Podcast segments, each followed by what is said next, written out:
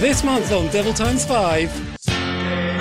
On Happy day, Tuesday, Wednesday, on happy day, Thursday, on happy day.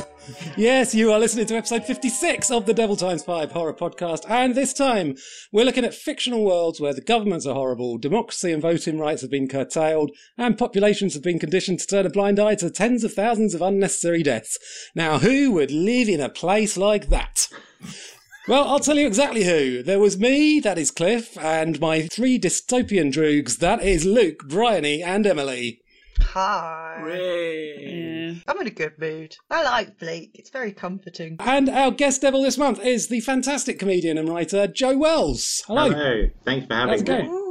Well, no problem. I've always felt that one of the things that makes you such a nice guy, an all round good bloke, and a brilliant talent is that you're a long term fan of this very podcast. Thank yes, no, I, I'm, I've been properly excited about doing this. I really enjoy listening to it. You have good taste, my friend.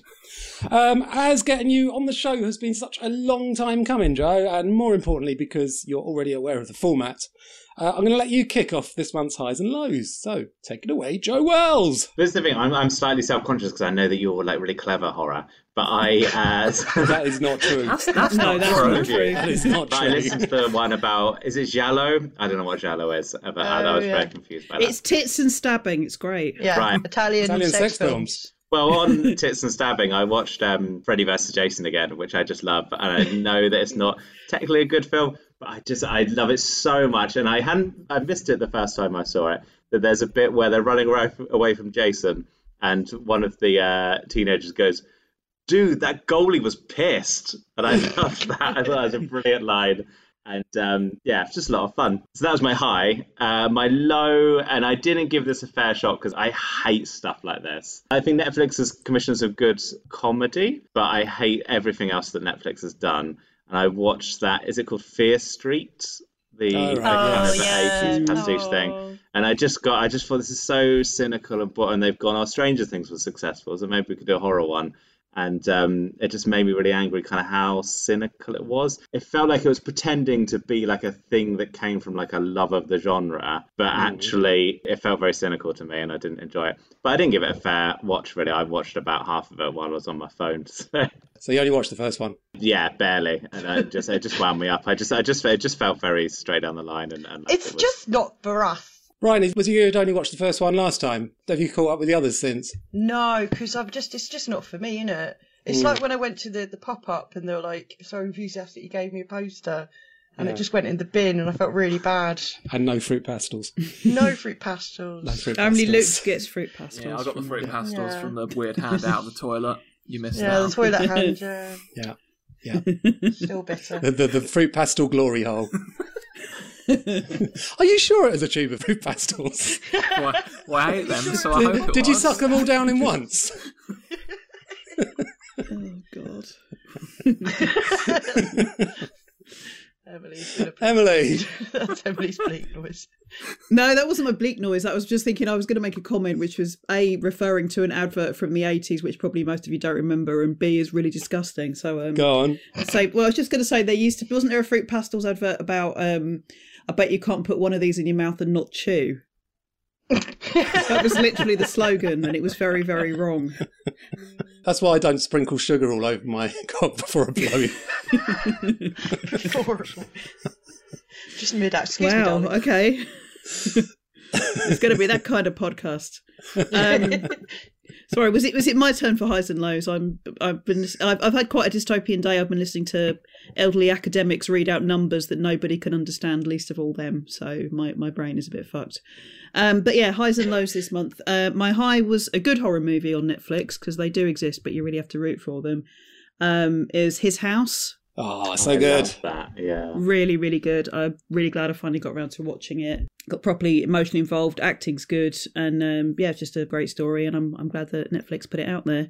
Did you find it actually scary? Because I did. I, was, I think it's one of the scariest films I've ever seen. yes. Yeah it's it's it's unsettling. The use of sound especially. And um even the bit at the end that you think would be ridiculous is actually genuinely horrifying because by that point you're kind of invested in the characters and you're just like i hope they're okay because they're good. They're really nice I think what it is every other haunted house film, you go, well, just leave. I know you're taking a hit on mm-hmm. the, the good mortgage you got or whatever, but just leave. But that's the only haunted house film I've ever seen where you've gone, no, you can't leave. Yeah, because that's their rules. They have to stay there. Yeah, and where they could go back to would be even worse. And and I think that's it's the only haunted house film I've found genuinely scary where I haven't gone, well, just leave. Yeah, even the jump scares just oh they shit me up every time. Yeah, they're really good. one. Normally, I'm not a big fan of jump scares, but they they were just really really well done. That film. I'd love to see what the um the team that made that does next because it was Yeah, proper yeah, yeah. cracking.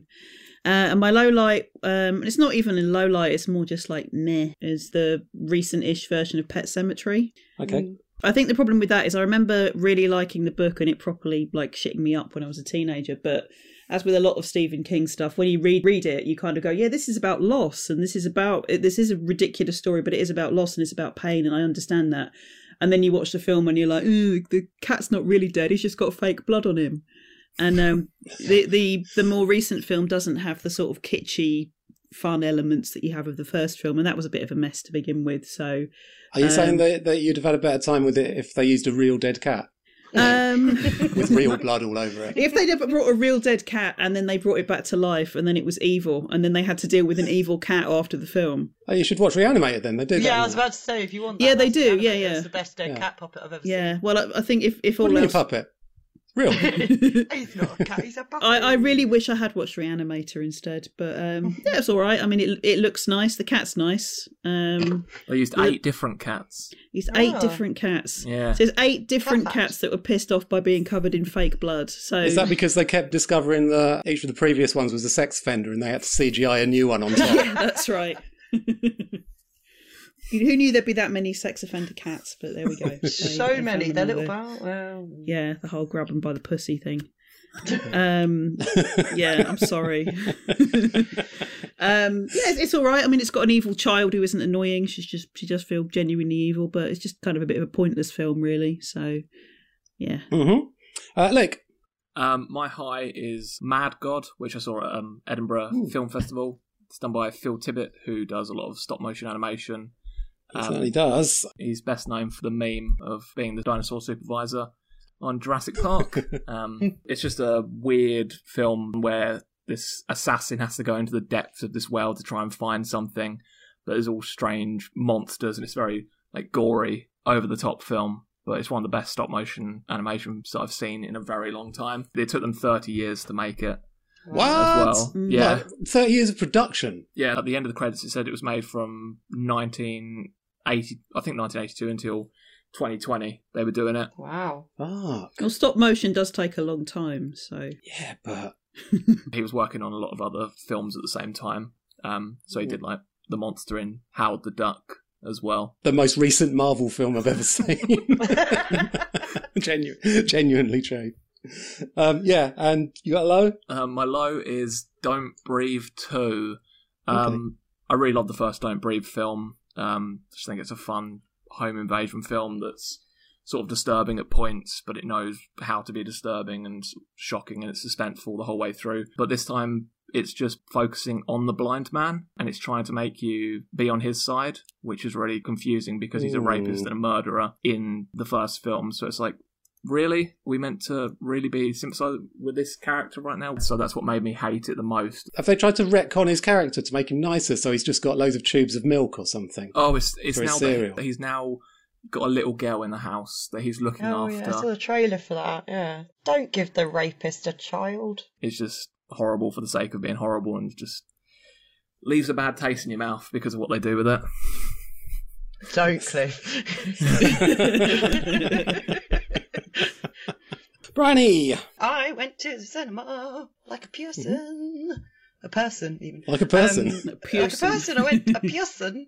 It's been that long since I've been a human. No, I went to cinema. Uh, it was brilliant. I went to see Censor, and it was brilliant. ooh, I'm going to see that tomorrow.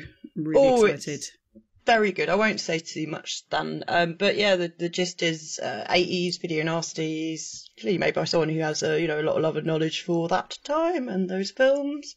Um, really beautifully done. Really, really dug things that I don't even notice because I'm stupid. Like the lighting was fantastic. Um, very atmospheric. By the end of it, I was scratching my head, my chin. um, my other areas. Uh, it was really good, really, really good, and just the stuff stuff just creeps up on you, and it was just it was great. It's annoying because the Komedia, Dukes of Komedia, Pitch House Cinema is doing a, a, a sort of season of women in horror. And they showed the trailer before the, the film, and I was just sat there with my boyfriend, just like, seen that, seen that, I've seen that, I've seen that. We did that for the uh, for the podcast. Oh, we had Dan Martin on our podcast actually.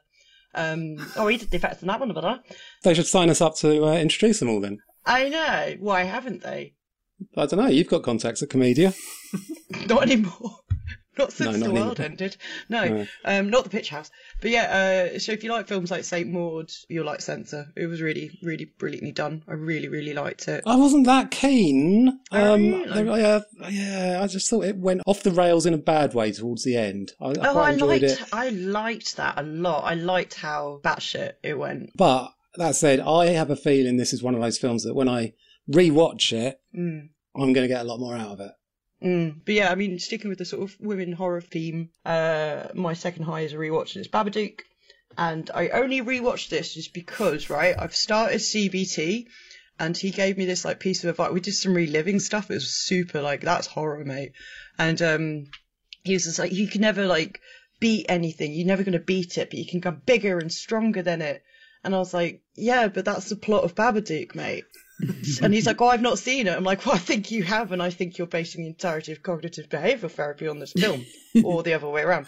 But I rewatched, um, yeah, Babadook, and it, I've only seen it once before, and it's, it still holds up. And watching it with that sort of perspective um, made my week, made me very, very happy. Good month. I'm in a good mood, and even with these bleak films, I love bleak. Bring it on. All right. So my highs, like I was saying, some films you just get more out of them on the second time round. And One Cut of the Dead, I didn't really like it first time, but a rewatch once you know how it all pans out and everything, just so much fun. And everything that I was thinking about the first thirty-five minutes, like it's it's quite technically clever, but it's not very good. Uh, obviously, once you know that it's not meant to be very good, it's a lot more enjoyable. Um, I also watched the sequel, uh, One Cut of the Dead in Hollywood. Yeah, how is that? It's really good fun. Okay, yeah. It's it's obviously done like in a bit of a bit of a rush. it's um it's quite scrappy, but They've done a it's- Zoom version as well. Yeah, yeah, I haven't seen that yet. Um, but yeah, yeah, it's, it's well worth watching if you if you're a fan of the first one. Um, and my other high, Shadow in the Cloud, which is a New Zealand um, film about. Well, it's, it's basically a Not Max Landis. uh, yeah. He, he. Not, not the sex offender. I hear that his script was very much overhauled, um, and he was replaced as he cut director. out all the cats. Yeah, cut out all those sex offending cats. All the sex cats. It's brilliant. It's got uh, Chloe Grace Moretz as a World War II pilot who has to stow away, sort of, underneath a plane. I mean, the the rest of the crew know they're there. They just want to put her down in this shitty little gun turret thing underneath the plane because they don't like women, basically. Um, and she spots a monster flying around the plane, uh, oh, ready it's to that, attack. it's that episode of uh, It's like that Twilight Zone yeah, episode yeah, yeah. the first half, maybe even more than the first half, is entirely set inside this gun turret. So it's a nice single location uh, thriller sort of thing. And then when she finally manages to get out and the monster's in full attack mode, it turns into the most fucking insane, ludicrous action movie, and it's brilliant.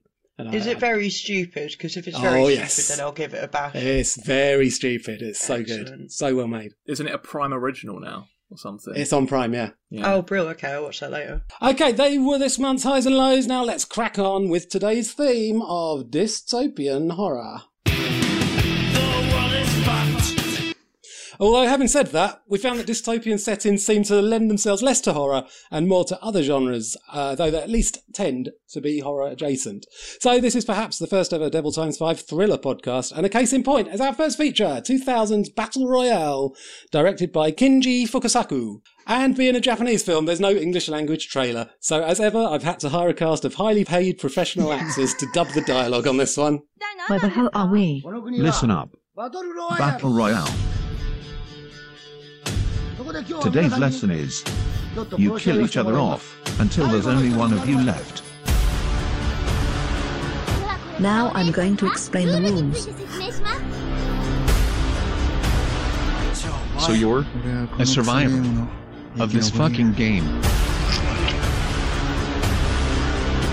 We're all going to die tomorrow, aren't we? Not everyone wants to play nice out here. Life is a game. So fight for survival. And find out if you're worth it.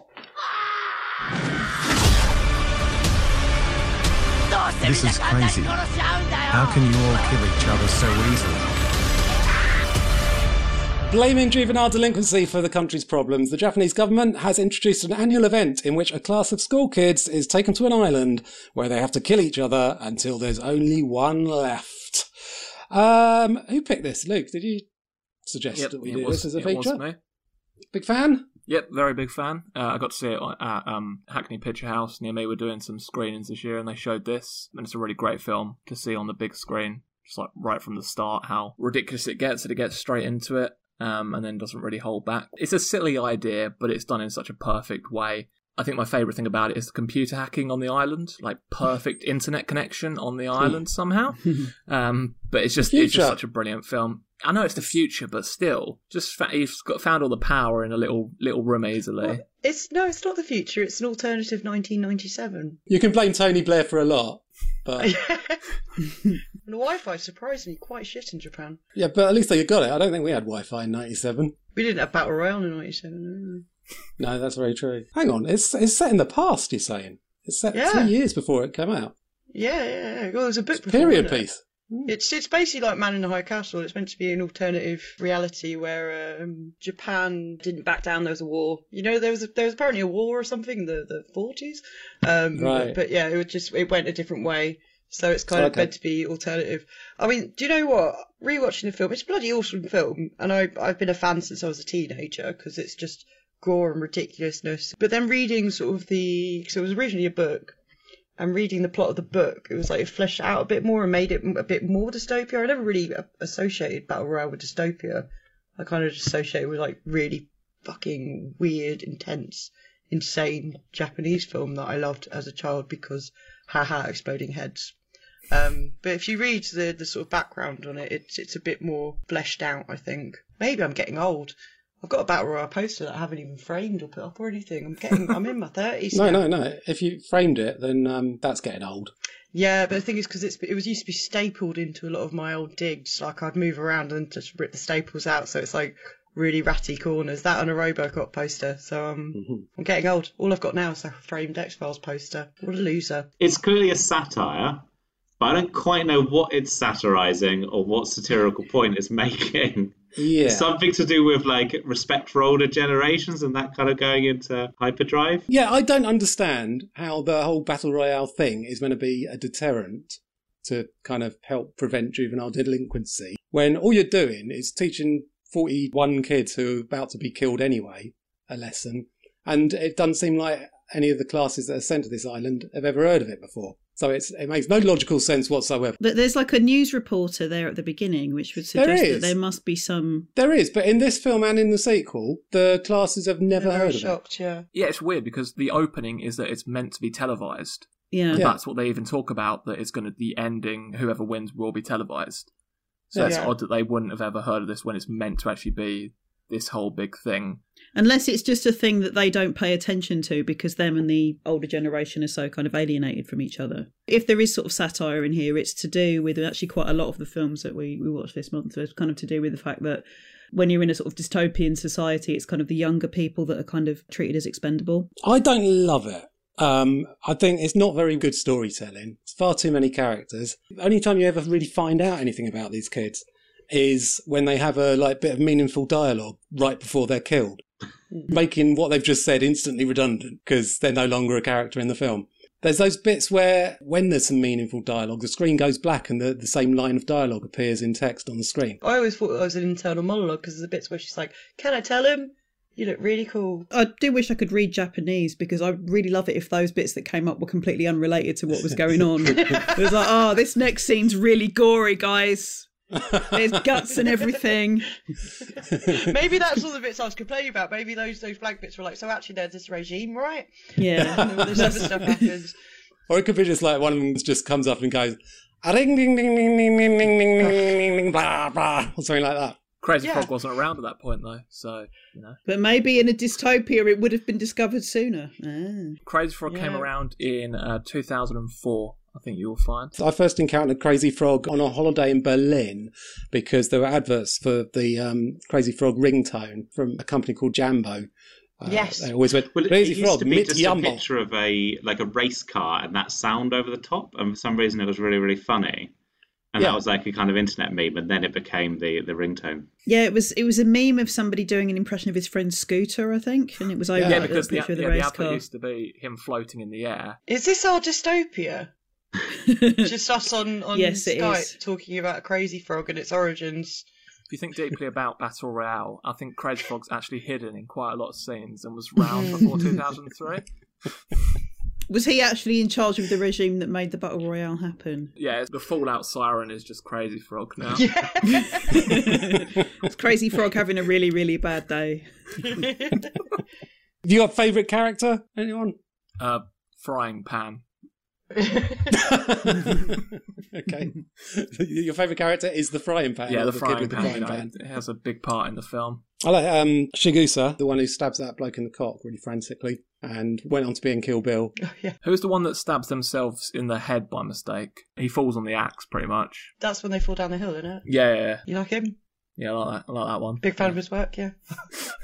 I like the girl who accidentally causes all the other girls to kill each other. Oh, that's like, so oh, Over the noodles, the poison Yeah. noodles. Yeah, well, I think that's possibly the best scene because it's the only time you ever actually spend an extended period of time with any of the characters, and Mm. it's quite a long scene by the standards of the film.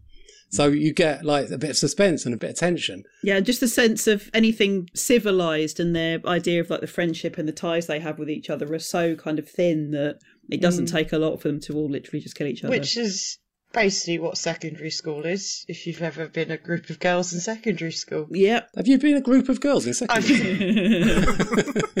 I didn't have any friends, I had to make my own, so I was just uh, grew them grew them off my back. Gross. like in the Brood. Yeah. So yeah, I'm not a mad big fan of it, but it is good fun just as a very very big body counted slasher Mm. type film. I don't think you have to look too deep into it. I think I looked too deep into it this month when prior to that it would just be like, I'm going to watch that Wow. because I want to watch some killings. I'll tell you what, I think reading the whole fucking source novel is is going too deep. I mean, Yeah. yeah, yeah. I think it's over 900 pages. what? Again. And they made a manga as well, didn't they? 900 pages and it's all words. It's not even pictures. Yeah, the original book, no no pictures. I didn't realize it came from a novel because it's one of those, and this is why I like this kind of thing. Is it's one of those things where you could just imagine like someone really stoned at two in the morning, be like, "I've got an idea for a film," and uh, you hear the premise of it and you go, "Right, I'm in. Yeah, that sounds brilliant." But I, I saw it a few years ago, and I've always wanted to see the sequel. Watch, I watched the. I hope I'm not jumping ahead to say that I watched the sequel. no, let's move I- on to the sequel. And I Mm. fucking hated it. oh, it's so No No boring. likes the sequel. maybe it tried to make sense. The thing I said about there not really being a satirical point and like it being confusing, but then that's what's good about the first one is it's just like imagine if there were just loads of kids and they're given random weapons and they had to kill each other and find a way, and then there's this rule where their heads explode if they don't move out of certain areas, and uh, and then it tries to kind of like work backwards and there's this weird. Is that footage of a real war zone or or like Well, at the very start. So when it's like two towers collapsing, this was made in 2002, so the inference is obvious. But it's clearly a controlled demolition in this case, not in the case of 9 11. Depends on who you ask. well, I don't listen to idiots. So- But I think that the first one like embraces the fact that it doesn't make sense, and it's just like here's this batshit idea, let's go with it. It kind of tries to make itself make sense a bit, and that makes you realize and makes you more conscious that this makes no sense at all. Because if this like terrorist group is in this small island and they've got that much control over it, why didn't the grown-ups just go in and Yeah. take them out? Like why? Why would they? It makes no sense at all. Why do they send 42 kids in to do a proper army's Who are job? obviously going to be sympathetic to their cause. Yeah. And pair them up so that if one of them's killed, the other one's neck bomb thing goes off. So they kill two at a time, reduce the chances of them defeating the terrorists for no fucking reason whatsoever. it makes no sense at all and and not even like fun or interesting it just it's messy and rubbish And I made the mistake of watching the extended version. it's so, so long and it's so boring. And after all like two and three quarter hours of it or whatever, the closing caption is game over, no result. Fuck off. And so it's like a little war film, really, but it's, it's Whereas Battle Royale looks like a well made, quite ambitious film, the battle scenes in Battle Royale 2, they just make me think of Bruno Mattei's cheap action movie rip offs that he did in the 80s and 90s. Like, was it Robo War or something? Where he's tried to do a kind of Predator Robocop rip off. And like it's done on the cheap in some forest. it just looks stupid. And that's what the fighting scenes, I think the fighting scenes in Battle Royale 2 are supposed to look like Saving Private Ryan or something. Well, yeah, it's the exact copy. They've got the exact same boats and everything is meant to be the same. I think he was trying to remake a few scenes because even the opening that you're saying about that's meant to be a remake of the ending scene of Fight Club. Like, Oh, that's, right, yeah, yeah, that's yeah, I get with the yeah. buildings collapsing. It's meant to Yeah. be the exact same scene from Fight Club. I know it probably sounds mean to say, but I know his dad died partway through making this, but he should have just left it. Just been like, my dad's dead. I probably shouldn't make this film and make it make it worse. You know, I never thought about it as a war movie, and, and that's why it's rubbish, isn't it? Because Saving Private Ryan, those big budget war films have been done, and like this kind of film can't compete with that. But when Battle Royale won, you can't like no one else is making that kind of batshit idea, but it's trying to make Saving Private Ryan on a tiny budget. Yeah, which can be fun, but they shouldn't be two and three quarter hours long. No, All right, from Battles to Survive to Battles to Eat Well in the platform from 2019. Oh, ah, I love this. Apart from the ending made me furious, the inconclusive ending. And I was Hmm. so angry that I hoped maybe there'd be some kind of like deleted scene or something because the ending really annoyed me. But I just think it's such a brilliant. I mean, like all of these, what, what I love in, in like a dystopian film is where you hear the idea and you go, cool, yeah, that's exciting. Um, and I love like a really heavy-handed satirical point. Um, my my thing that I, I watched this with my wife, and um, the joke that I did, which she didn't find funny at all, but I kept doing it throughout the film, was to turn to her and go, "Do you know what?" Like as though I was saying like a really clever point, and go, you know what? I think actually, in a way." Our society isn't that much different to the society in this platform. Um, yeah, I, I think it's, I, it's brilliant. I really love it. It's not a big leap, is it, to go, oh, there are different levels of society. Let's make a building with different levels in it. That's what it is. It's brilliant. the people at the top get all nice food, and the people at the bottom get nothing. It's brilliant. And um, the people above piss and shit on the people below them, and then they piss and puke on the people below them, and As the guy says, you can't shit upwards. you can't shit upwards. That's a very good line, actually. Yeah, Yeah. you can't shit upwards. It's not even an allegory. It's like it's just like idioms that have been made into a film. A few kind of like truisms about politics or about capitalism or whatever that have just been made into a film, and I and I, I absolutely love it. Maybe the director will um, try and make a sequel, die very early into production, and then his son will take over and make make the platform two being about people who can shit upwards. Wouldn't it be that they're in space if they were going to shit upwards? So there's gravity Platform in space. Well, I don't know. You might just practice with your sphincter a lot and train it up to fire them out. Oh. Just a load of laxative. But I think sometimes like things do need spelling out quite blatantly because I've seen several reviews of the platform uh, on Letterboxd. You know, not professional reviews from from grown ups, but um, reviews that have said like, "I don't understand what a panna cotta is." Not, I don't understand what the panna cotta symbolises. They just didn't know what a panna cotta was and they didn't understand. Well, if they can use the internet to write a review, they can Google, surely. Maybe they thought that it was invented just for the film. Yeah. Or because it's foreign words. They were like, nah, nah, no idea. Kind of what?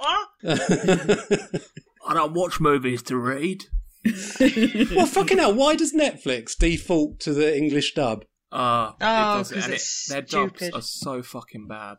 Weirdly, mine didn't. Mine went straight for the for the subtitles. Maybe when you ordered it, there was a little intelligence test, and you But it's just like, "Hmm, she sounds like a pretentious asshole. Let's give her the subtitles. Look at her algorithm. I really enjoy this film. I, I watched it on the recommendation of Phil Gerard, and every time I watch it, I think of his his highs and lows review of this film, where he just goes, "Everyone at the top has so much, and everyone at the bottom has nothing," um, and how it was possibly made by a- an A level student who'd just done philosophy. Um, Hmm. But I mean, it's just an extra slice. That's an extra layer that I always enjoy whenever I watch this film. But I do really love it. I love. Uh, sorry, I was I was just thinking of Tom Allen presenting the platform an extra slice. I'd watch that. Um, Yeah, totally. Yeah, I I, would. I really. um, I really love this film. I don't love it, but I mean, I'll happily rewatch it. It's really good, this film. I think one thing that I kind of picked up on was it is quite theatrical, especially the dialogue with the two guys at the beginning. And I was thinking that this kind of works as being the sort of like, look, the people at the top have all the stuff and the people at the bottom have got nothing. Um, it felt like a sort of a kind of a, a theatre piece, and you can do sort of big broad strokes in the theatre, and the emphasis is on kind of characters in like a big over the top setting. But it was based on a play script, so that kind of makes sense. Was it 900 pages long? The patter and the tempo of the way, like, da da da da da, obvious. Yes. Like, that's uh, that's very like theatrical and play like. Um, Yeah. Did the ending not infuriate other people though? Yeah, Yeah, I- yeah, yeah. The ending what is I a bit find it. That's the annoying, thing that yeah. annoys me the most about this. Like, I really like everything else about it, but I just wish the ending wasn't so abrupt because it felt like there was going to be something more to it. what would you like for them to go all the way up and go? Oh no, let's stop this immediately because there's a girl.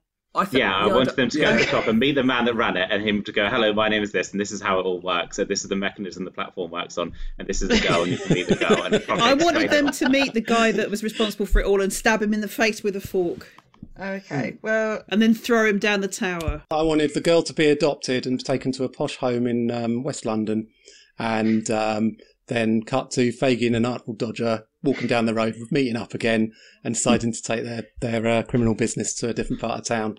nice. Well, then like probably jumping in the air and tapping their feet together. I needed a Netflix spin off of the uh, kitchen just to see them all make the food. That's the bit with Tom Allen. Yeah. They've got this sort of well-oiled machine of all these beautiful dishes coming out, and Tom Allen's kind of like making bitchy comments at them, or going, "Sorry, what are you doing?" He's like getting in the way, and they're like, "No, no, we need to get this onto the tray." And the whole thing begins with a really awkward sketch that, uh, to introduce the themes of today's satirical allegorical episode. With just video behind them of people raping and killing each other in the tower. An extra slice. Beautiful. Yay. Yeah. All right. Well, uh, if there's not enough brutalist concrete set design in the platform, then get a load of Stanley Kubrick's A Clockwork Orange. Uh, every so often on the show, we get to cover one of my all-time top ten films. Uh, we've done the Texas Chainsaw Massacre, we've done The Evil Dead, we've done American Werewolf in London, we've done The Exorcist, we've done Mother, we've done The Wicker Man, we've done The Devils, we've done Carrie, we've done Henry Portrait of a Serial Killer, we've even done the Rocky Horror Picture Show, and now we're doing A Clockwork Orange. I've just got to figure out a way that we could do an episode where we watch Oliver. What about Alvin and the Chipmunks? I thought you said Alvin and the Chipmunks was your number one. You were doing so well, and then you mentioned Mother, and I was like, "What?" Yeah, I. I paused there as well. I think we all just went, Mum- well, there you go. Um, anyway, Clockwork Orange. Ah, How fucking good is it? That's good. It's, I hadn't seen it for years, and it's yeah, it's, it's great. And uh, this is one where you you notice more with each viewing. I can understand why it was controversial because a lot of like, especially the seventies Kubrick stuff, is very kind of detached and sort of um, to borrow a word from my English literature degree, which was completely and utterly pointless, kind of carnivalesque. So everything is quite um, over the top and. Even when if there's horrible things going on, there's kind of like silly gags or there's kind of slapstick or things kind of go a bit operatic.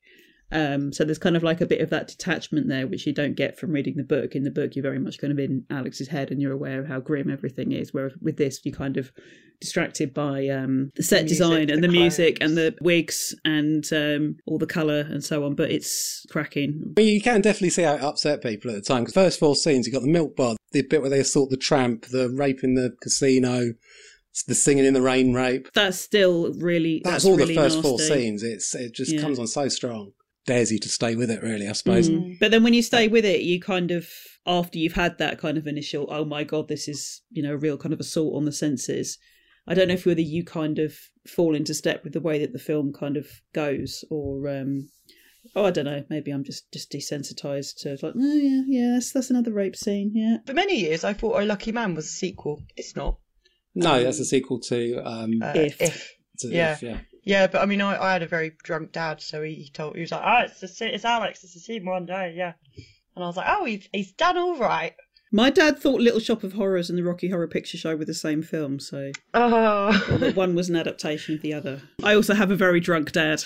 it's um, a very left field adaptation. my parents were very um irresponsible. I think I watched this about 10 with my dad, and it was a lot. But again, because your mind that age isn't really too used to ultra violence, it wasn't too shocking because, as you said, Emily, it throws you into, Mm. you know, i- ice lollies that are shaped like penises in a really cool looking record store. That's what I that's what I think of when I think of this film, and the the harpsichord music and the insanity and just it's so fucking bleak, but it's so much fun at the same time. I totally would have watched this when I was 10, except when I was 10, this film was illegal in the UK. You had to go to Camden Yeah. Market and buy it with Danish subtitles in black and white. Wow. Because it got withdrawn from release in the UK. dystopian things in this film, things that make this set in a dystopia. There's uh, a bra hanging from the stairwell. No one wants that in their block of flats. Uh, your parents' apartment having gold wallpaper. Uh, and lodgers who wear big leathered belts over their jumpers. um, hospital psychiatrists having purple hair. I mean, it's it's dystopian as fuck, man. I like the fact that his mum just wears knee high boots all the time. Just Yeah, like I that. love- Great. Just relaxing at breakfast, knee high boots. The parents' flat and the way the parents are dressed is so bizarre, but also just so like grim at the same time. Yeah. Like it's like it's that dystopian future version of like Council Flat Grim, just rotting away in a flat with gold wallpaper. I wonder what the thinking was behind that. I wonder if they're supposed to be like kind of the youth of actual 1971 grown up, mm. being old and not having changed their style. And that just makes them look horrible and ridiculous. But there's so many brilliant bit parters in this film. I, I, they make me laugh so much. So many good ones, like David Prowse as Julian, that kind of bodybuilder type who lives with the writer. Deltoid, the truant officer. Michael Bates is the prison warden, prison officer. Shut your filthy hole, you scum!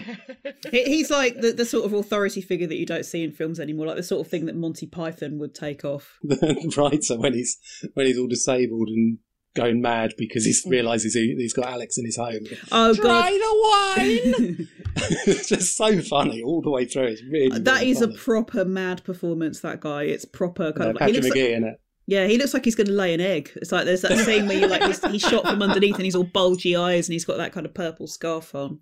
And and it just looks so great. You just don't see films looking like this anymore, and, and not just the production design, but the fact that it's just natural. It's it's shot naturally. The colours are all in the design. The camera's a bit shaky. There's no colour grading or anything like that. It's how I p- prefer films to look on the whole. I feel like a lot of newer dystopian films, when the streets are empty or whatever, you can really tell that's a whole set, like set Yeah. up with buses bit. But when Alex is just walking the streets in this and it's completely empty, it just feels very realistic. Yeah. I'm glad they brought the gang over for Space Jam too, though. That's my favourite thing about Clockwork Orange. That they got the gang to be in the family friendly Space Jam, I heard too. about this. Isn't the Mother Superior from the Devils in it as well? Yeah, so they didn't allow Pepe Le Pew to be in it because of everything, because of how he is. Did they replace Pepe Le Pew with the cat from Pet Sematary? But it was it's weird because they're just in the background, just jumping around. All of them, just the drugs, just jumping around while the basketball's happening. Talking of the Devils, I, f- I found out that um, I found out. I watched the fucking documentary. Um, I discovered through my extensive research uh, this exclusive fact that um, Ken Russell was originally slated to direct Clockwork Orange, Really? Ooh. but the BBFC objected.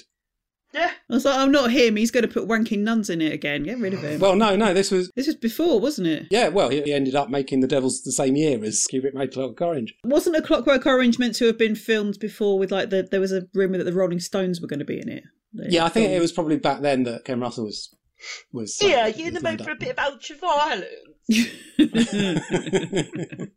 Guys like Phil Cornwell's in the room. I know. Can I be that guy about this film? Yes. I, I do not like it at all. Why? And I, and I and also and I know and I and I want to preface this, but I really love you, Cliff, and I consider you a friend. but genuinely, the note I made about this on my phone was, and this is before you said anything. This was earlier today. Um, I wrote, um, if this was in someone's top ten films, I don't think I could be friends with. them.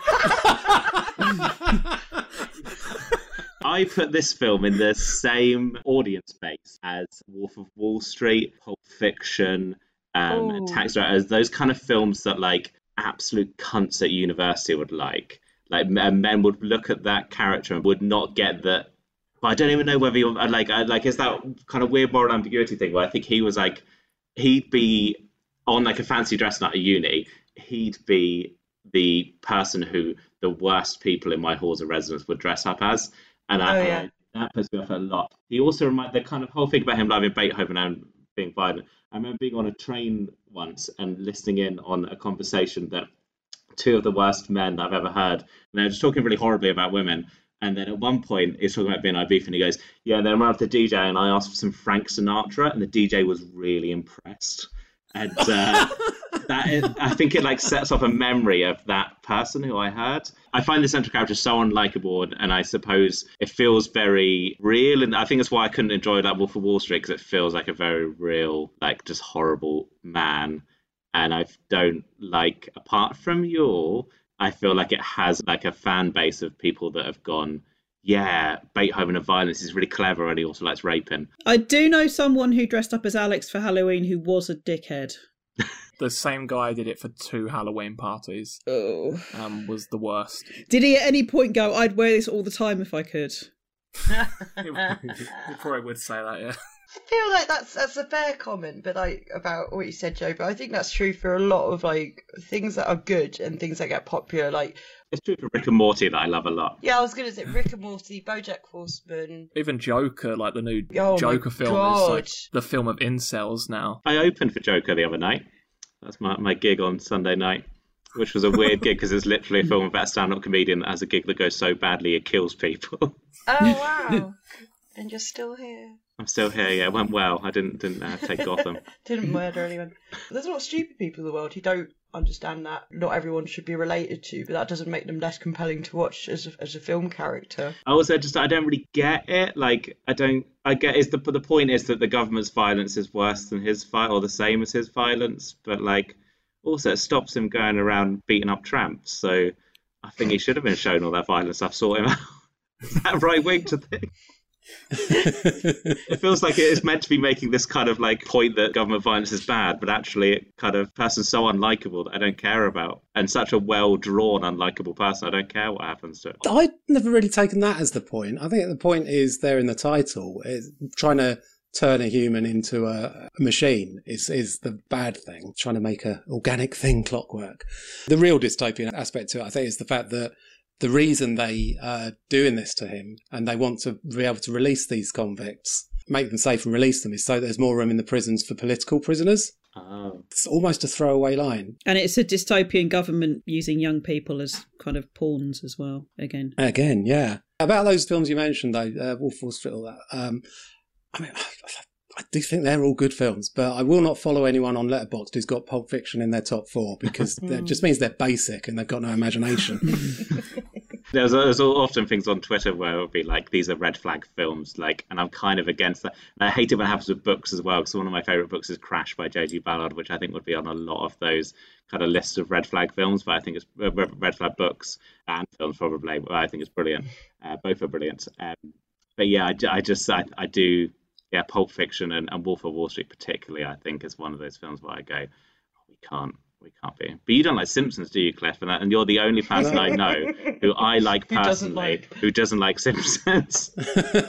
I mean, to be fair, I've never watched The Simpsons, but whenever I've seen clips of it, I thought it looks shit. I, I think at its peak, it's the best, some of the best writing of the past 50 So years. we've come to an agreement. You won't watch Clockwork Orange. Cliff won't watch The Simpsons. Yes. We're all still friends. I need to remove the Pulp Fiction poster off my wall. Yeah. have you really, Luke? Have you really? So I have basic so- bitch. Yeah, I have framed stuff and I have a framed Pulp Fiction thing. I mean, to be fair, so did I. Oh, yeah, I had a Pulp Fiction poster when I was a, a teenager as well. Like I haven't watched it in probably fifteen years. It's a good film. It's just not that good, you know. There's, Yeah. there's lots of those things that has such like like I feel like Oasis are like that as a band where like Oh, yeah. I can never listen to Oasis with an open mind because I like s- it's they've got that kind of fan base of people that that don't like me. Um, but, but you know maybe they are brilliant. I try not to judge anyone's taste, but if anybody says that they're like a massive, massive fan of Oasis, there is a part of me that goes, fuck off. And it's not just because I preferred Pulp back in the day. What about Blur? Didn't they dress up as the Droogs in um, the video for the Universal? They did, and that's Oh. probably one of the only times I've ever found Damon Albarn attractive. Anyway. Oh, right. But it doesn't make them twats. Well, no, because they weren't doing it for Halloween, they were doing it for art or something. I see. There's definitely been a lot of bands that have dressed up as them for Halloween, though. I remember seeing a hardcore band that dressed up as all of them. And there's a lot of bands that are named after things from that as well. So Yeah, Moloko, Heaven Moloko, Heaven 17. Seventeen. There- a couple of others one. as well. All the others. All the others. All right, staying in the UK, probably the most straightforward horror film we've watched this month is the 2016 zombie movie, The Girl with All the Gifts. It's all right. Yeah, it's it's not brilliant. It's not um terrible. Don't mind it. Yeah, I don't mind it. Um, the book's good. the book is cracking. 900 pages. it's a short book. The book feels like it's uh, written to be a movie. It's Yeah. got very sort of snappy dialogue and stuff, and I like books like that because they're fast and I look clever. Um, but yeah, I mean, this is this is a fun take on zombies. I think I really like the whole it's a plant. Don't call them zombies. Don't call them They're not zombies. They're not called zombies. They're called hungries. Hungry, sorry. Which is the worst of those don't say the Z words I've ever seen. Mm. I reckon if it was made a year later, though, they'd have been called hangries. So, at least that didn't happen. It's not amazing, but it's not terrible. It's, it's somewhere in the middle. It's it's all right. I don't know. I've I've got no strong feelings one way or the other, other than I've I've seen this a few times because it's one of those films you can just go, yeah, I'll watch this. It's fine. Does anyone have any strong feelings about this one way or the other? Um, I think it doesn't really put together its story properly. Like it seems like there's so much potential with what the infection actually is, but it doesn't really go into depth Plant seeds. They're turning into plants, like in Troll. Yeah, but I really love the game The Last of Us, and for me, this almost does like the look of how The Last of Us is. The whole thing of being overgrown buildings with plants all over the top of them. It's like because they haven't made a film of that because they're not making that for a few years. So this was my filler for until that comes out. There's that bit where Glenn Close tries to see if Melanie can. She just, like sort of tests her to see if she can come up. She asks her the Schrodinger's cat issue, Mm. doesn't she? Says, "Yeah, there's a cat in a box. Gas. Is it alive or dead?" Um, Melanie's ten years old, and Glenn Close's character is trying to see if a ten-year-old can come up with Schrodinger's theory, which is either like a real reach, or she secretly thinks that Schrodinger had the mind of a ten-year-old. And he's like, oh yeah, I said this by the lies and dead. How many ten-year-olds have you met that sound like that? I don't meet many, to be fair. No, you don't. I have a whole bloody unit of ten-year-olds, and they're clever kids, man. Like if you ask them that Schrodinger, that's the Melanie answer. I think is something they would answer because they're they're almost there, but they're not. Going, I like that bit. So hush, you person who doesn't hang out with children. Hang out with children, Cliff. Actually, don't. But you know, Cliff, you got to get the fruit pastels, then you can. Hang Yeah. out. yeah, kind of all the children I want. Yeah. Isn't the whole Schrodinger thing? Is the whole point of the Schrodinger thing is that a cat can't be alive and dead, and it's disproving the thing to do with quantum things that were. I'm, I'm well out of my depth here. But, I think we're um, getting caught up on Schrodinger. I think we're getting we're reading too deep into it. It's me looking into Battle Royale all over again. I think if she had spoken about Crazy Frog, then I think that would have worked a lot better. what question would she have asked her about Crazy Um, Frog? Why has he got a dick? Yeah, is he? Yeah, In the adverts, he had a dick. Sorry. Did. does he wear pants when he's in the box, or does he when he's out of the box? Music was good on this film. Really enjoyed the music. Was that Oh, you meant on Crazy Frog. composer? Crazy No, Frog. I'm trying to go back on track. I'm trying to put it on track. This rarely happens. In what sense was he crazy? What, what diagnosis would he receive? Maybe he's just traumatized. Yeah, PTSD, I reckon. I'd like to see Anxious Frog. That'd be less successful. I reckon if you were turning up to have an advert filmed and they've given you your costume and it's a pair of biker goggles and was did he have like a little waistcoat as well? Yeah, he had a little uh, jacket with a little. And and you turn up in front of the cameras with your knob flapping about. I think that shows you're crazy. That's why it was a computer animation and not an actual. Not an. act- Did you think they had an actual frog man that agreed to be in the advert? They actually had real facial capture of the actual person. No, that is not facial capture. That's what they actually look like. It was Andy Serkis. It's It was Andy Serkis. it doesn't look unlike that. if you showed up and you looked like that and you didn't get the part, you'd be really pissed off. Yeah, he'd be like, finally, apart from me. How many of those little motion capture spots do you think they had to put on Andy Serkis's knob for that? Oh, You- at least You'd three. want at least three, wouldn't you? Yeah. Otherwise, you'd go, you'd go home feeling very sad. one on the balls, one on each ball. You've got to get the dangle. So did no one like this film then? Yeah, I like it. It's good. Yeah. It's just it's a fun film, but it's not like amazing, which is why we've gone off the rails talking about Andy Serkis's motion capture dick suit. That's a band. that is a band. Not done the band names thing for a while. We haven't. Um, it's another film that reminds me of Bruno Mattei's films again because it looks like oh, quite classy, elevated horror, but really the whole kind of small group of survivors, including like two heavily armed soldiers, that is Zombie Three. It is Hell of the Living Dead, Zombie Creeping Flesh. It's Um, um, scale with all the gifts. well, it is also that. Prob- Probably mainly a gif of um, of crazy frogs not flapping around. Go with all the gifs. Oh god. And it's got a hollowed out baby with a hungry rat inside. So that's yeah, that's that's, a good and that's good, isn't it? I like that. Yeah.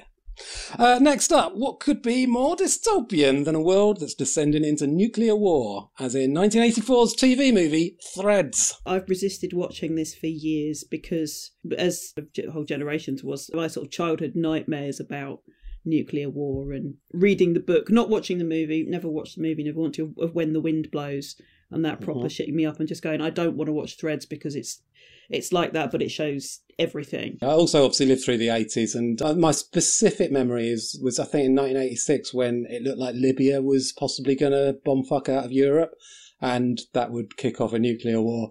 And I was just wondering, like, if Threads has the same effect on people who didn't live through that, or I have memory. Oh, of it's it, ruined so- my life, if that's what you're asking.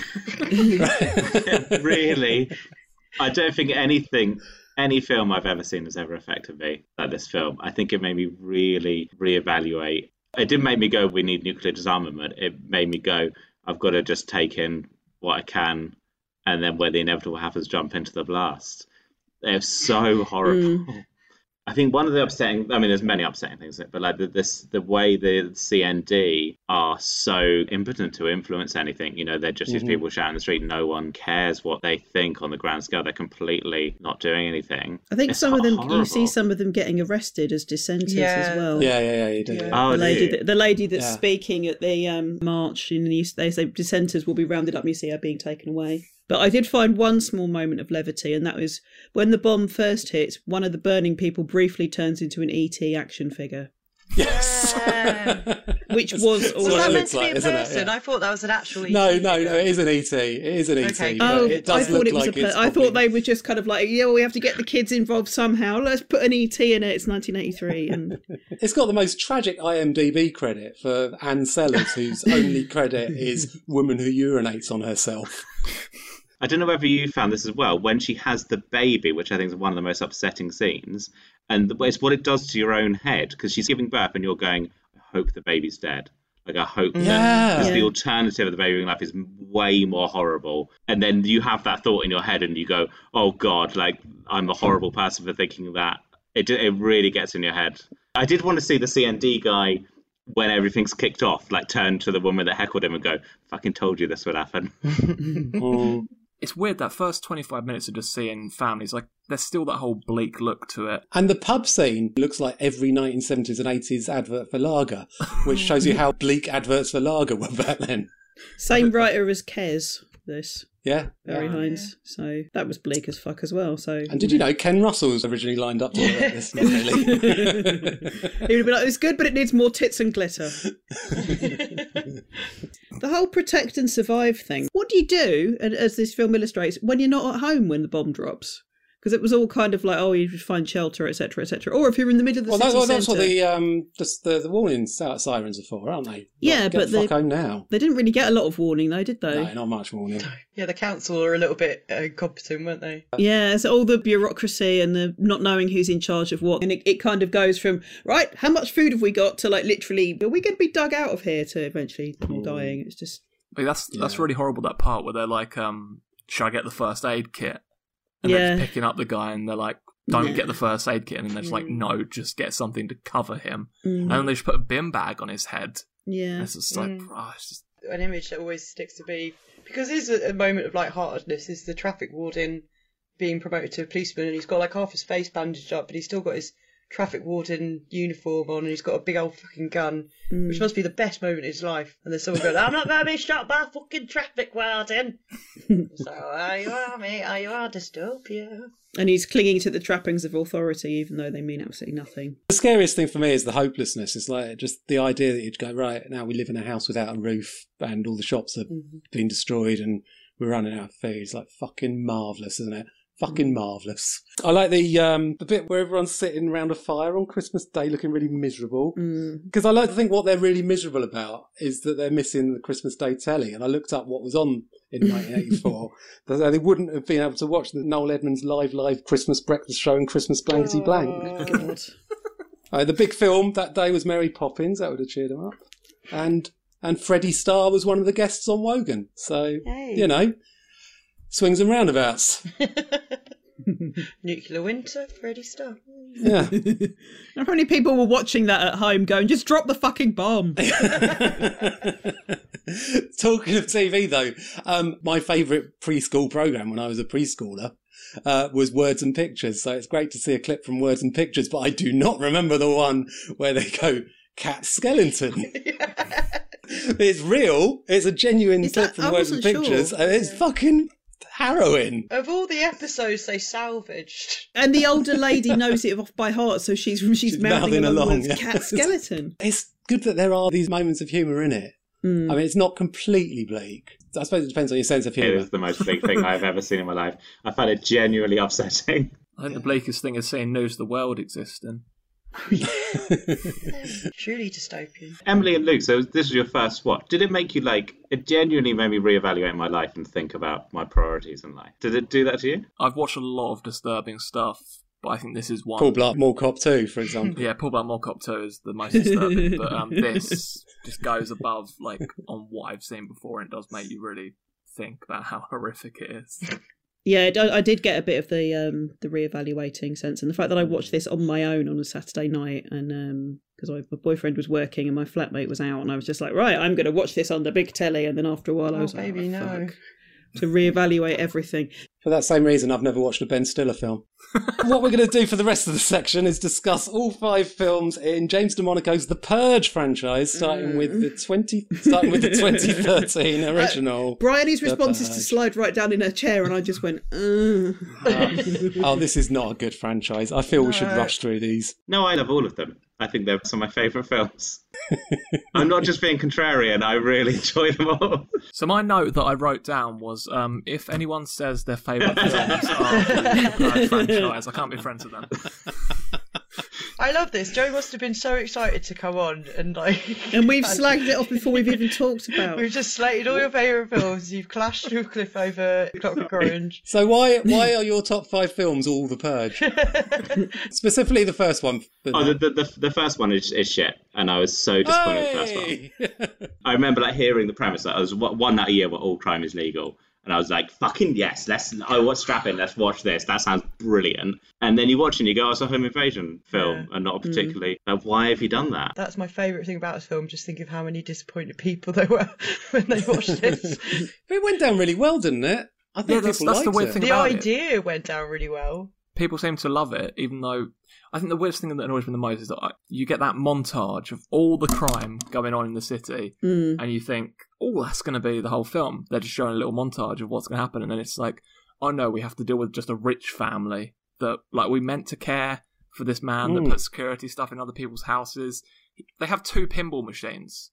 Like, why are we meant to care for a family that has two pinball machines? I wish I had two pinball machines."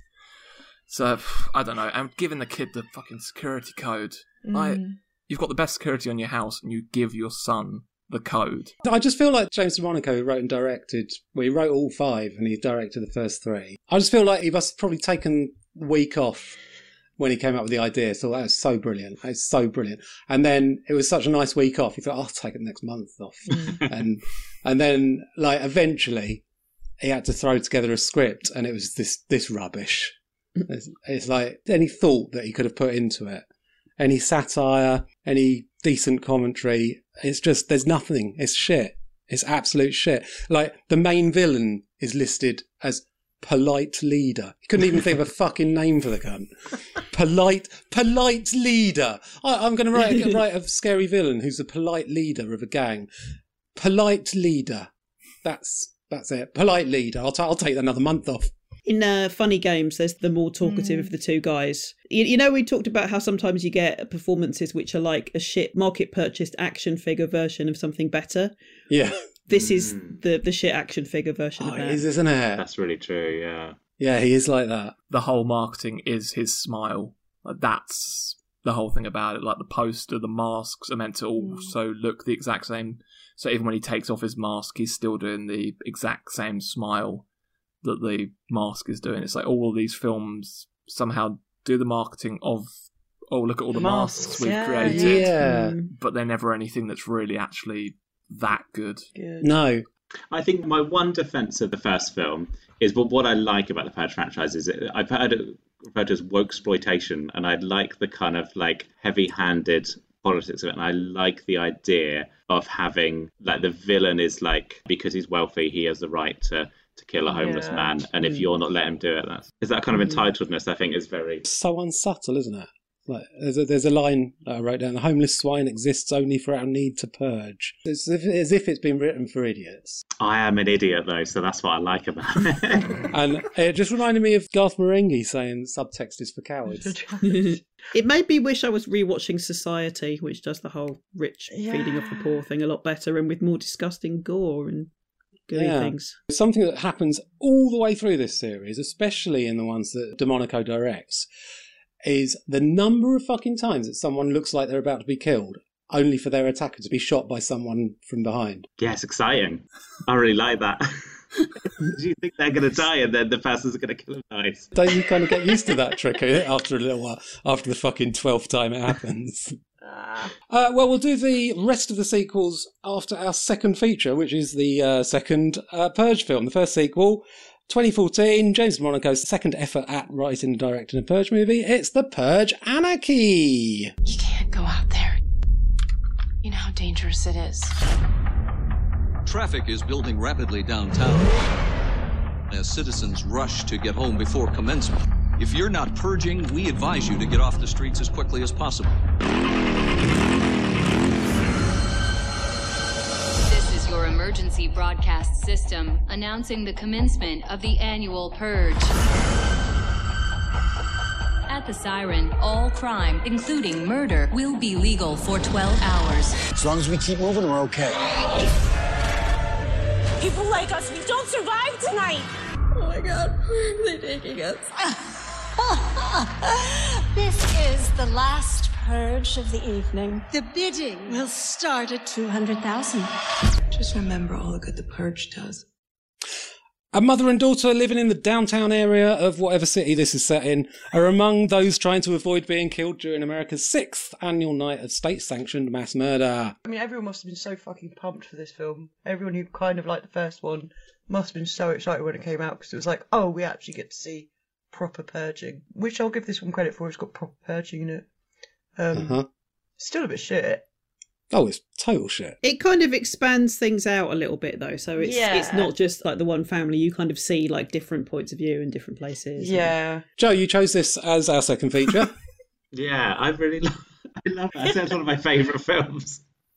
I just, and I know it's not technically good. I like it for the same reasons I like Notorious B.I.G. or like or like DMX, was that kind of like hip hop where it's like, yeah, it's really over the top and silly. oh, did a white guy write all their lines as well? Well, yeah, well, yeah. I I think I, I mean, like, like with a lot of rap music I listen to, it, it, I don't think that they are political theses, and I don't think that they are not problematic. But um, it's such a cool idea, and well, I love the scenes where there's like the kind of domestic drama, like with a woman's been having an Oh, affair. yeah. I think that's like a really clever thing. I'm really interested in like the hostel films, like the idea, because I definitely think that they exist. That there's like rich hunting clubs where you can kill people, and I think that. Yeah, the way in which the rich have kind of got got their that's the way they purge. is they yeah, that's straight out of Hostel Part 3, that scene. That's, Yeah, that's but- possibly the worst scene in the film. I think the best scene is that one with the uh, the affair being exposed. Uh, that scene does actually work quite well. Oh, that scene really annoys me. I can see why it would. It is a, it is annoying, but it's a little playlet. that has a beginning, middle, and end. That scene has um, unlimited bullets, but then later on, where they're doing that big fight with everyone, one of the same characters says, "I'm out of bullets." It's like, can the film make up its mind that if there's unlimited bullets, or if these people run out of bullets? Yeah, I, I looked too much into it, and those those handguns they were using have about twelve rounds in them, and they fire about fifteen in that whole scene at each other. So As as your fiance seen your search history. You must have sort of list now, definitely.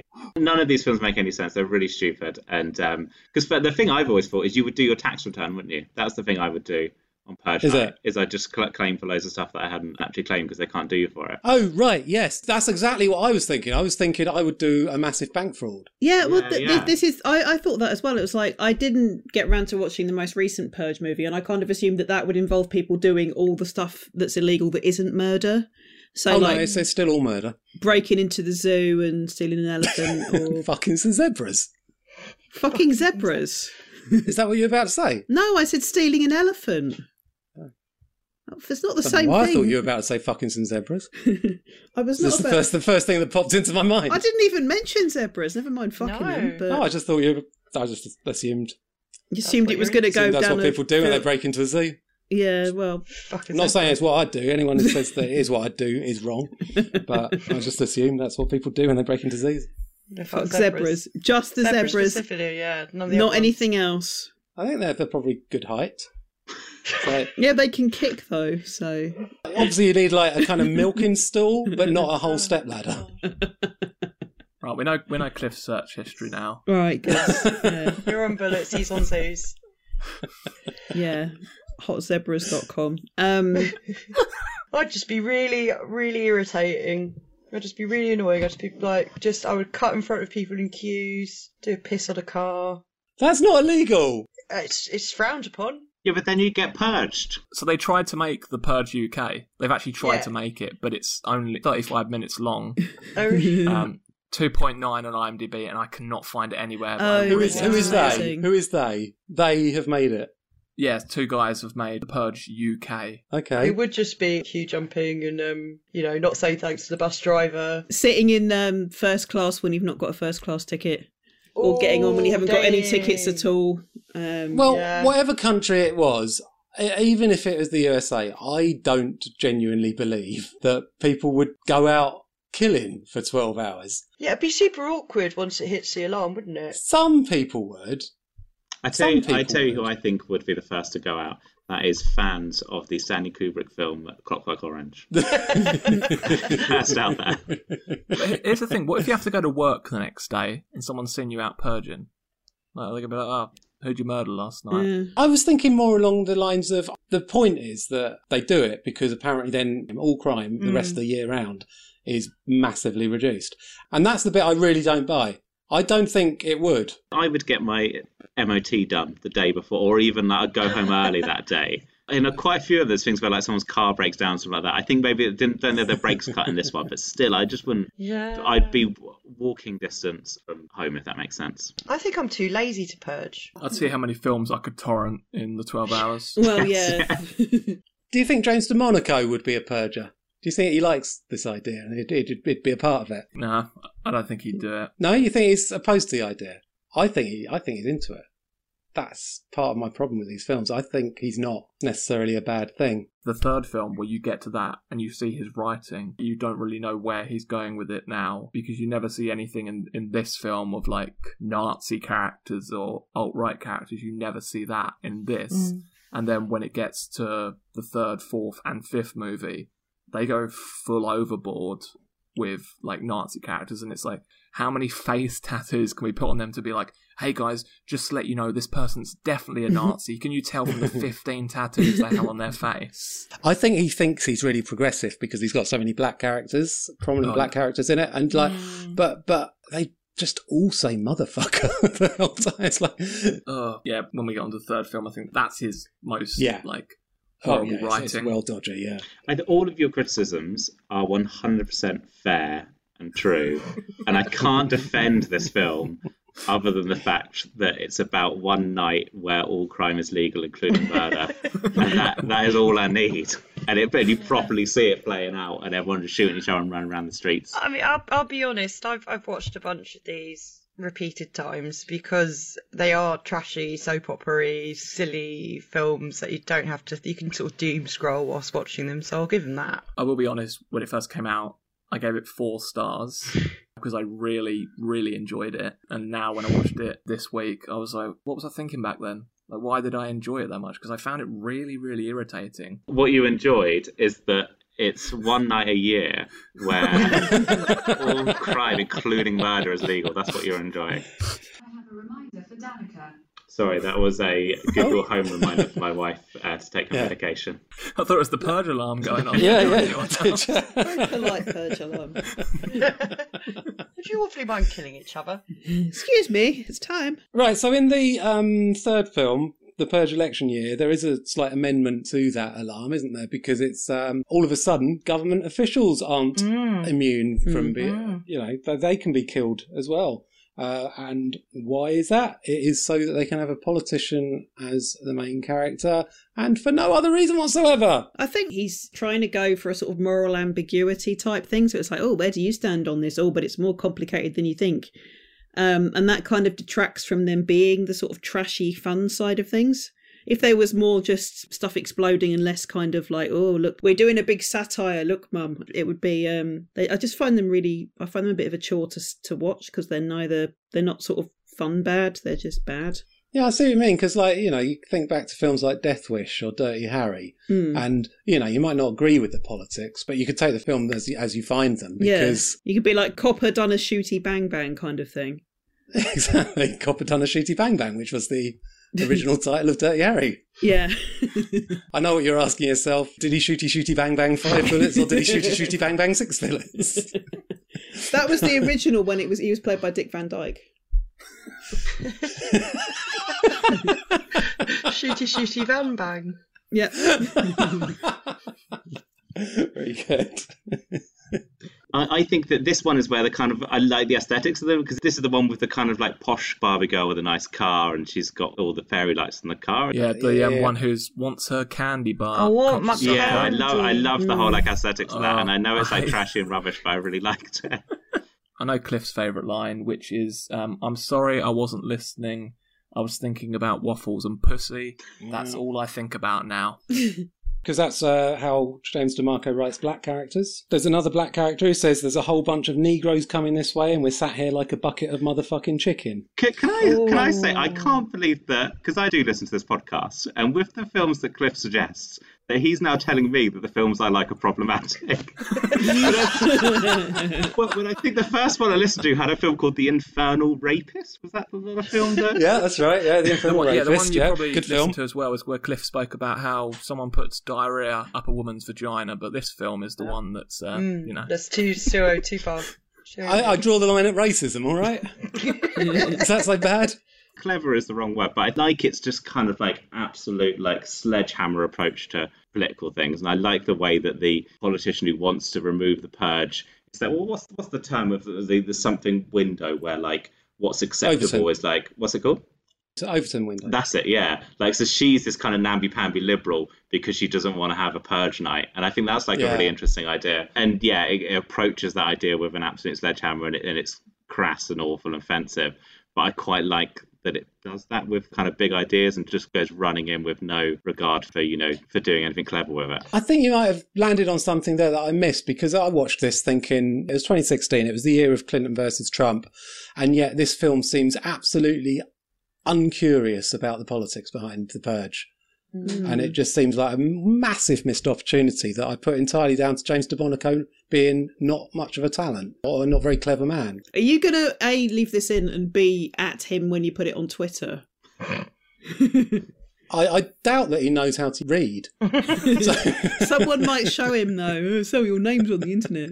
What? he just puts the words purge into like some artificial intelligence.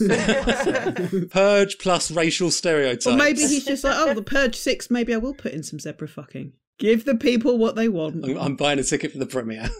Um, yeah, I don't think this is one we need to speak about much, is it? um, well, I, I you, You've got you know, a the- joke. No, no, no. Hang on. Cliff has a joke. Cliff has a joke about this film that he's really excited to tell everyone about the man in the tunic. Go on, Cliff. Tell your joke. So you know the, the man in the tunic, the Yeah. fetching turquoise cult guy. Mm. What in the blue Uh, in the blue thing? Yeah, Yeah, it's, it was turquoise, but you know. yeah, Um, tur- yeah. yeah. Yeah, yeah, yeah. yeah. so, um, I, I, so he's basically the same idea as polite leader from the original film. So, I guess James DeMonaco clearly finds pasty posh gingers scary, which was the final lineup of the Spice Girls: scary ginger, posh, and pasty. Boom. I'm glad you wrote that joke, Cliff. Thank you, thank you very When are you telling that on stage? yeah, when, when we when we next do our uh, when we do another gig, in front of our adoring thousands. People that didn't. Yeah. Who, who here listens to the podcast? Shout out to those guys. I bet they're listeners Yeah. now. Let's do the next terrible Purge film. Uh, the next terrible Purge film, I like this one actually. I think it's quite good. The first Purge from 2018. Yeah, this was the best one of the, the ones that I watched. Well, it's the first one not directed by James DeMonaco, which I think says a lot. So this film got so much backlash from white people because they said that it was a racist film towards white people. Even Fine. though the, it's even- directed by a black bloke. The dialogue, not just the dialogue, but the you know the the different types of black characters that are in it. You know, it actually feels a bit more real than what Mm. what DeMonaco was coming up with. I know he wrote it, but I bet it had a massive overhaul that script. But the reason they were getting upset is because they, with the whole saying it's racist towards white people, is because the white people portrayed in the film are white supremacists and Nazis. it's like, really? That's what you're upset Can you about? be racist against Nazis? Is that a thing? So, Joe, um, as this is our favourite by the sounds of it, is it your least favourite? No, mean? no, I, I would say this is this is arguably the best. Yeah, and I think it, uh, Yeah. uh, yeah, the same kind of thing. But I think it, it also has that idea, which I think is actually a really um, kind of beautiful idea that, like, I think what is problematic about the rest of the films is it rests on the idea that human nature is inherently we want to go out and kill people, and that we're all suppressing that kind of it. And I think it has this nice idea that um, that you know actually we're good, and there's a there's a kind of powerful minority who want to um, you know turn people against each other and turn people violent. And I think that's nice. I love the post. I remember. Do you remember the posters with the red hat? Oh, right. Yeah, yeah, yeah, yeah. The white poster with a red hat that said "Make purging great again." And I remember seeing that and being like, "Yes, that is brilliant. That's exactly what I want from an advertising campaign." it's so on the nose, but it's not. It's, it's beyond the nose, isn't it? It's to the back of someone's head. But it's. Um, Uh, I, I, I, yeah, I love that, that advertising campaign. Yeah, it's great. I think, and I, I see what it, it, it makes sense that it was directed by someone else because it is um, a better film, isn't it? Te- Technically, a better film. If nothing else, it's a lot more fast paced because the others have quite, quite a slow, plodding pace. The glowy contact lenses are cool. Oh, yeah. yeah, they're Um, good. The Kendrick Lamar song over the end credits is cool. Yeah, it's pretty, pretty, pretty good. This well movie. chosen, yeah. And then uh, finally, this year's The Forever Purge. Um, I, I think that this has the scariest premise, this one, because the idea that the purge happens and then just people carry on killing. When I was saying that I don't believe the purge would eliminate crime, this is what I mean. I think people would just carry on. So I found it the most realistic. It was my least favourite one by quite a long way. I think that the thing, as discussed, that I like about the Purge films is there's one night where all crime is legal, including murder. And there's, that's what I'm watching it for. I'm watching it for the Purge night. And the Purge night is like Right. five minutes of this film. And then we've got to just watch this kind of like thing play. And I and I get that it's clever that, that like the Americans become refugees in, in South America, but it's not clever enough. I didn't think the characters were that well formed. I didn't care about. Oh no, I've forgotten everyone really. who's in it already. Yeah, Why is everyone you purge? Like, why did the cowboy men fight? They were like, right, we're going to kill our bosses, but first we've got to do our eyeshadow. We've got to do something really just striking. Just like, you know, Blade Runner. I love Blade Runner. I want to do her makeup. it's almost like WWE wrestling. A lot of these films, you know, it's quite over. And maybe that's, that's what I why. enjoy about it is that you know that it's got that kind of almost like pantomime to it. But I didn't like the fifth one. I felt Mm. like it lost. That was the one bit I liked was they painted their faces a little bit. And the scary skeleton man, that was good. Well, as a reward for having sit through that ropey old franchise, or indeed as an extra bonus for Joe being able to rewatch his favourite films ever, uh, let's play a significantly easier than usual round of scary noises.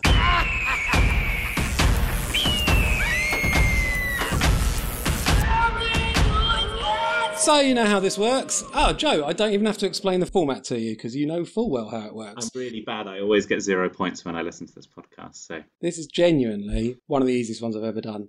I think. I think it should be a high scoring one. You're on a team with Bryony. Obviously, half of the scary noises are from dystopian films that we've talked about. What sound have you brought along? What's your buzzer sound? I've got a shaker rather than the stylophone because I was getting sick of all the pedo jokes. So so now you've got something that looks like a, an anal egg. I mean, to be fair, it just looks like an egg. I don't know why I said anal. It's the same thing about you shagging zebras again. You're on a weird path today, Cliff. yeah, if I painted this up with zebra stripes, you know, Yeah, oh, fuck. I mean, it's nothing, nothing sexier than a zebra laying an egg while you're fucking it. Wouldn't that be inconvenient? Anyway. Um, it depends which hole you were using. Mm, and if it cracks, That's all right. I'm on. The, I'm on the milking stool. It's not going to touch my shoes. let's play scary noises. Here's your first pair. Did you really kill your mama? What? Did you really kill your mama? Yes, Bryony. And the music's from The Girl with All the Gifts. Yeah. And the dialogue is from Henry Portrait of a Serial Killer. Brilliant. Bonus point three. Three points. Told you this was going to be easier. Number two. Pizza, pizza, what you eat? Yeah, hi, I'd like to place an order for delivery. Okay. Your address? Uh, one second. Uh, it is 7714 East Beaumont. Emily. uh, is the music from The Purge Three? Uh, no. It's not. Dialogue? Why do I feel like the dialogue? And uh, I probably got it wrong. I thought it was Fear Street. It's not, no. Um, Bryony and Joe? it's a Purge film, isn't the music? But I don't know which one. Yeah, I think it's it's like the credits of a Purge film. I'm going to say two. It is, yeah. Purge Anarchy. And uh, the dialogue? There's someone getting a delivery. Pizza, pizza. No, nothing. No. I mean, it's literally the only thing that happens in that film for the fucking first 80 minutes. Um, it's the House of the Devil. Ah. Someone gets their face blown off. That's Apart from that, it's, it's, it's, it's mostly a film about a woman waiting for some pizza. It's incredibly boring. Okay, number three. 500? That wouldn't keep a flea alive. Should we be bothering to keep... Emily. The dialogue is from Threads. It is. What did you think the music was from? Uh, I don't know because I was excited to get the dialogue right. um, I'll do what Bryony does. The music went boom, boom, boom, boom, boom. You should How get it it from that. I hope that helped. If you know the film, you'd know it from that. don't know. Paul Bot, Paul, Bot, uh, the one that Luke always says that isn't it. Paul Blart Mall Cop. It's not, no. Paul Blart Uh, Mall Cop election, yeah. The first Paul Bart Walcott. Bryony and Joe. Music to get here. 500? That wouldn't keep a flea alive. Should we be bothering to keep anybody alive if they can't work? A lot of people are going to die anyway. Back to survival of the fittest, I suppose. What is that in terms of full band 500 calories? Slices of bread, some soup. It sounds like something kind of folk horror Like it's not the Wicker Man, but it's that kind of thing, is it? Am I in the right ballpark or am I? There would be an argument for it being folk horror, but it's a bit of a stretch. I'm ah, I'm not going to get it. It's going to annoy me because I feel like I should know it. No, it's Blood Feast. All right, so uh, halfway, uh, it's Bryony and Joe on four, Luke and Emily on one. Here's your fourth pair. If I remember correctly, you came in here voluntarily, and nobody sent me here. I asked to come in. Yes, Joe. Uh, the dialogue is the platform. It's from the English dub of the platform, yes. I've got no idea the music. Sorry. I think that was whistling. I don't know. okay, Emily and Luke, can you get the music? If I remember correctly, you came in here voluntarily, and nobody sent me here. I asked to come in. Then you don't know there are deaths in this pit every day. We prefer to call it Vertical Self Management Center.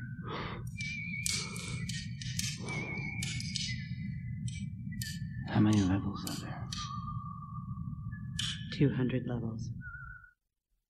Is it the opening of Hostel 2? Oh, fucking hell, it's Hostel. Oh. Oh, mm-hmm. half a point. There's no half points in this game. All right, number five. If I want some king, I'll take some king. I'll take whatever the Yes, fuck I Brian A. Uh, that is Purge. Fucking Purge. Joe, which is the one with Candy one? Uh, that's election year, isn't it? Yeah. Yeah. Yeah, Purge Yeah. election year. Yeah, okay. Yeah. And the music? Yeah, I've got no idea on the music. All right, Luke and Emily, can you get the music? If I want some king, I'll take some king. I'll take whatever the fuck I want. My mom's not gonna like this. This is what the purge is all about. Me getting mine, you getting yours, and nobody stopping anybody. Bye bye, motherfucker. Say goodnight, cocksucker. Because here comes your candy doll. It's not It Follows, is it? Uh, no, it's uh, irreversible. Oh, fuck, it's the. Club Wrexham. And the camera goes upside down. Well, it's the Club Wrexham scene. Yeah, onto the nightclub scene, yeah. Ah, the old club rectum. Fisting Club. One or two zebras knocking around, I'm sure. A Couple of anal eggs. Good Saturday night. right, okay. Um, Bryony and Joe, you have won this already. Um, Yay! but here's here's the sixth one. Hello? There's someone there. Uh, is the music a Clockwork Orange? Yes, it is. Yeah.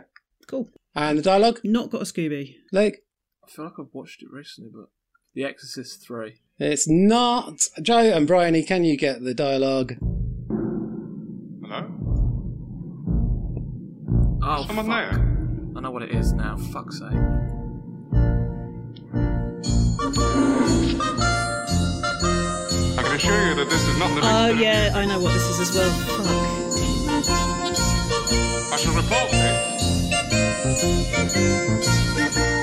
I mean, all I heard was Luke and Emily going, "Oh, I got this. I know it." Uh, no, it's an American Werewolf in London. oh, oh, of course it is. Yeah. Still quite high scoring, six two to Bryony and Joe. Well done.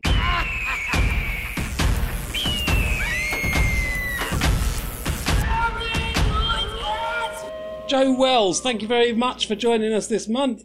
Thank you for having me. No problem. And assuming we don't all get nuked overnight, where can people find you, see you, read you, etc.? Uh, I'm Joe Wells Comic on uh, Twitter and Facebook, and I'm Joe Wells Comedian on Instagram because I had comic and I locked myself out of it. Okay, and you've got a book out. Uh, yeah, I've got I've got the second edition of a book I wrote as a teenager, uh, which is out uh, about uh, if there are any people who struggle with obsessive compulsive disorder, they can read my book about OCD. And uh, I've got a young adult book out next year. I was about to say, yeah, they can't put it down, but then I thought that was probably quite an insensitive joke. Okay. Um, anyone got anything? anyone got anything else they want to plug? Um, shagging zebras. Don't do it. You want to put a stop to it? Yeah, that's. I'm running a campaign against shagging zebras. What website is that petition on? JustStopIt.com. it's an all-purpose kind of website. Yeah. For angry people. Yeah. cool. Well, I've got something to plug. I'm restarting Get Your Rocks Off karaoke at the Caroline and Brunswick in Brighton on the first Saturday of every month. Yay! So if, if you're listening to this and you uh, like a rock and metal karaoke night, come along. Although if our audience for our Double Times Five live show last year was anything to go by, most of this podcast fans are concentrated literally everywhere except Brighton. Uh, also, you can hear me on an imminent episode of Music Cinema podcast Pop Screen, talking about the non horror film Ill Manors. Uh, anyway, give us a load of stars on your podcast provider's website, write a review, tell your friends, keep spreading the word, all that. We'll be back next month, but bedways is right ways now, so best we go homeways and get a bit of spatchka, right, right? Yes. Yes. That is, that is not I- the I response. agree. It- it's- the response is right, right. I should have nodded on an audio podcast, should I? I should have gone, yes, yes, Cliff. Yes. Thanks for listening.